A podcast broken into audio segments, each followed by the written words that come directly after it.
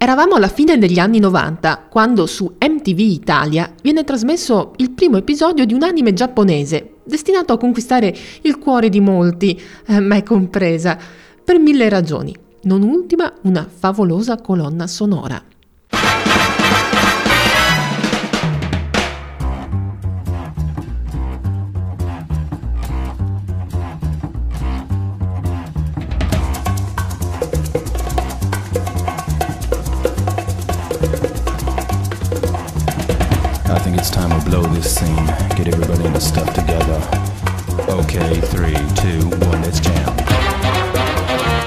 Si trattava di Cowboy Bebop e io confesso di non essermene mai persa una sola puntata, anzi le ho anche riviste tutte, e chi non l'avesse fatto, beh, consiglio di recuperare quanto prima, anche solo per l'opportunità di viaggiare in lungo e in largo in un sistema solare del futuro dove i pianeti rocciosi e le lune più grandi, nonché qualche asteroide, sono stati colonizzati, popolati, terraformati.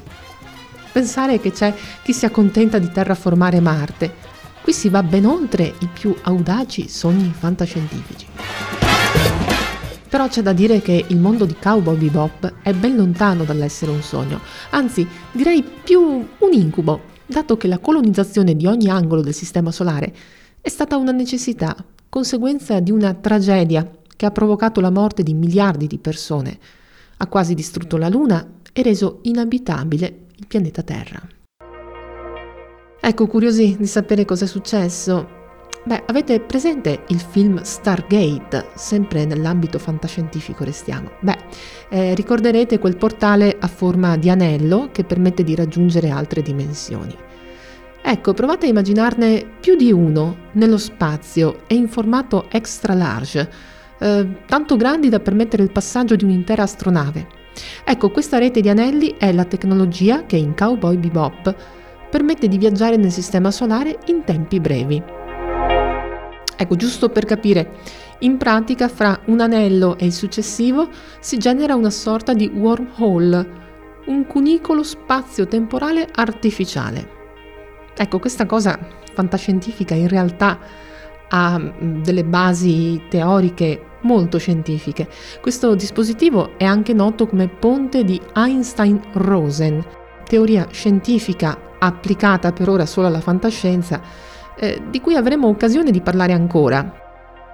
Ma torniamo a noi. Quando si verifica questa tragedia nell'universo narrativo di Cowboy Bebop? Siamo nel duemilaventuno, non, non tanto più nel futuro rispetto ad oggi. E il primo di questi gate sperimentali collega la Terra e la Luna. Ecco, succede la catastrofe. E immaginiamo che l'esplosione di un dispositivo in grado di creare un wormhole non è cosa da poco. E la Luna viene parzialmente distrutta. Questa è la tragedia di cui parlavo inizialmente. Sei tu Apple Daily? Ti dispiacerebbe tanto seguirci? Se vuoi vedere l'alba di domani, non fare resistenza. E voi chi cavolo siete? Non vedete che stiamo lavorando? State lavorando. Su questa povera terra dominata dal caos, che cosa pensi sia necessario per riportare il cosmos verso la peace, pace e ordine interiore? Eh? Ma la mappa, è ovvio. La cartina. Sì, noi stiamo appunto preparando la cartina della felicità. Sì, esatto. Sempre in movimento per salvare il nostro martoriato pianeta. Cartina? Guardate che la caduta di meteoriti sta cambiando continuamente la topografia del pianeta. È proprio per questo motivo che giriamo l'intera Terra inseguendoli. Sì, certo, fino a quando non finiranno di cadere.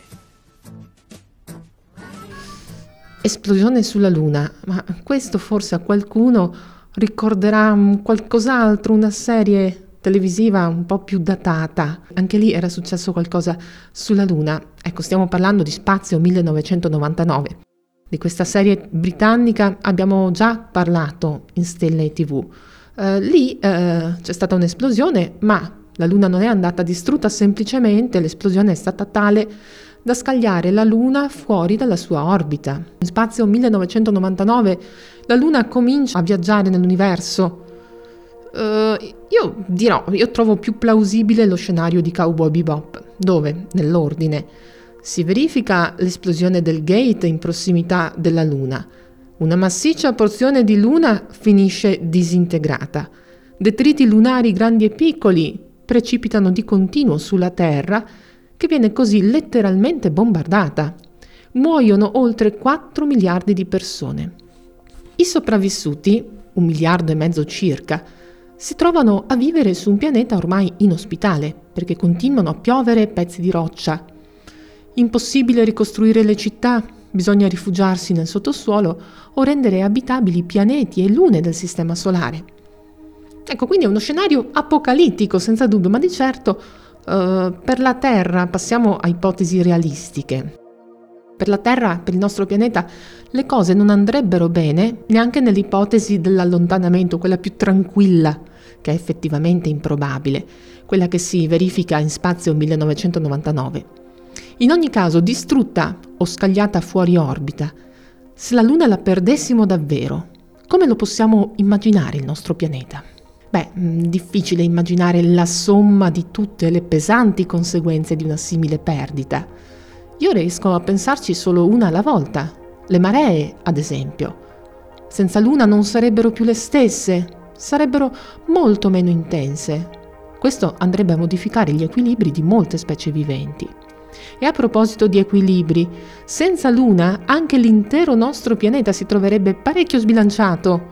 La Luna svolge un'azione stabilizzante, contribuisce a far sì che l'inclinazione dell'asse terrestre si mantenga pressoché costante, oscillando di pochissimo, circa un grado in quarantunomila anni.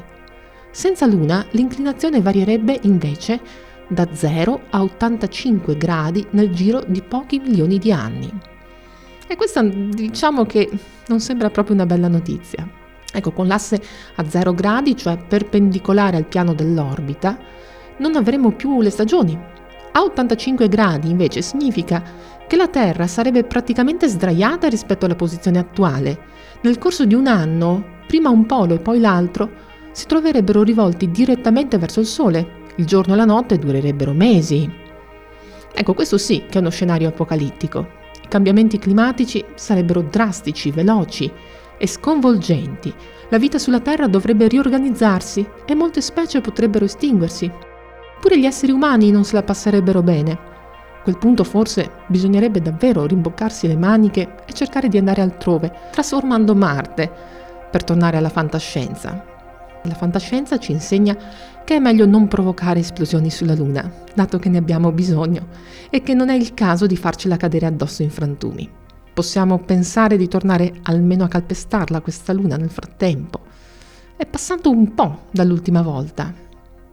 Ecco, direi che però se ci torniamo, se dobbiamo fare questo sforzo intanto, questo, ripetere questo grande passo, è il caso di costruirci anche dei moduli abitativi. Ogni tanto le agenzie spaziali parlano di questa ipotesi. E qui si torna all'idea della base lunare come quella che c'era in Spazio millenovecentonovantanove, la base Alfa. Ma abbiamo detto che non vogliamo rischiare esplosioni. Allora cosa possiamo fare? Beh, io propongo direttamente di pensare nel frattempo a un altro film interamente ambientato sulla Luna per una prossima puntata di Stelle e tivù. Qualche indizio? Beh, uno solo. Il regista di questo film è il figlio di, di un artista che ci ha portato con sé nello spazio con le sue canzoni.